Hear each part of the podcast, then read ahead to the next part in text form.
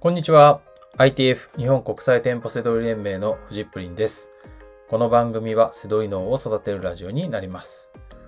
本日のテーマは、財布に領収書がアコーディオンみたいにパンパンは仕事ができない上に持てないという内容です。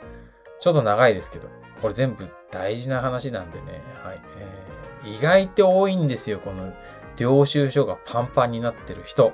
はい。えーこれね、気をつけましょう。はい。えー自分で気をつける以外に直せないんでね。はい。で、まあ我々、えー店舗制度にね、えやっていて、どうしても領収書溜まりますよね。はい。え領収書は大事に取っといてくださいね。領収書ないともう話にならないんで。はい。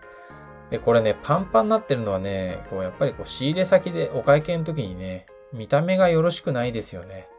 うん。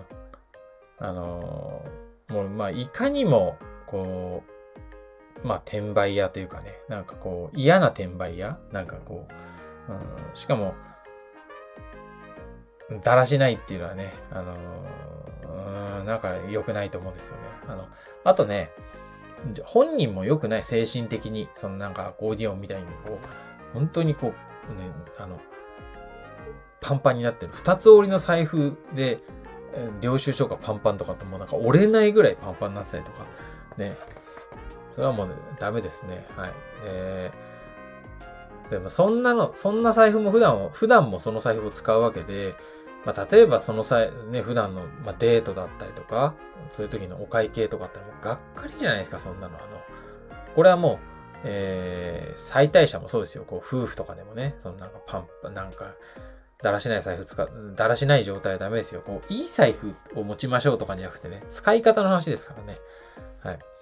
で、背取りは本当に領収書溜まります。はい。で、毎日のことなので、えー忘れがちなんですよ。気がつくとパンパンとかすぐなるでしょはい。なので、えーおすすめは、あの、おすすめというかね、対、対応策まあ、これはね、月ごとの封筒に入れておきましょう。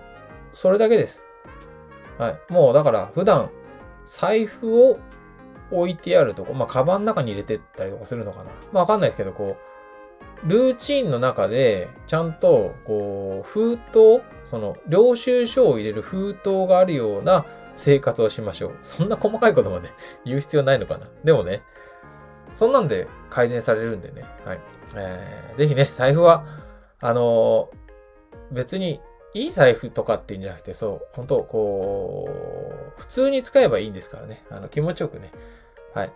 えー使いましょう。まあ、財布結構、財布も道具みたいなもんじゃないですか。だって、背取りやってたら。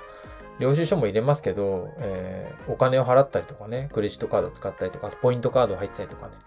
なので、気持ちよく使いましょう。はい。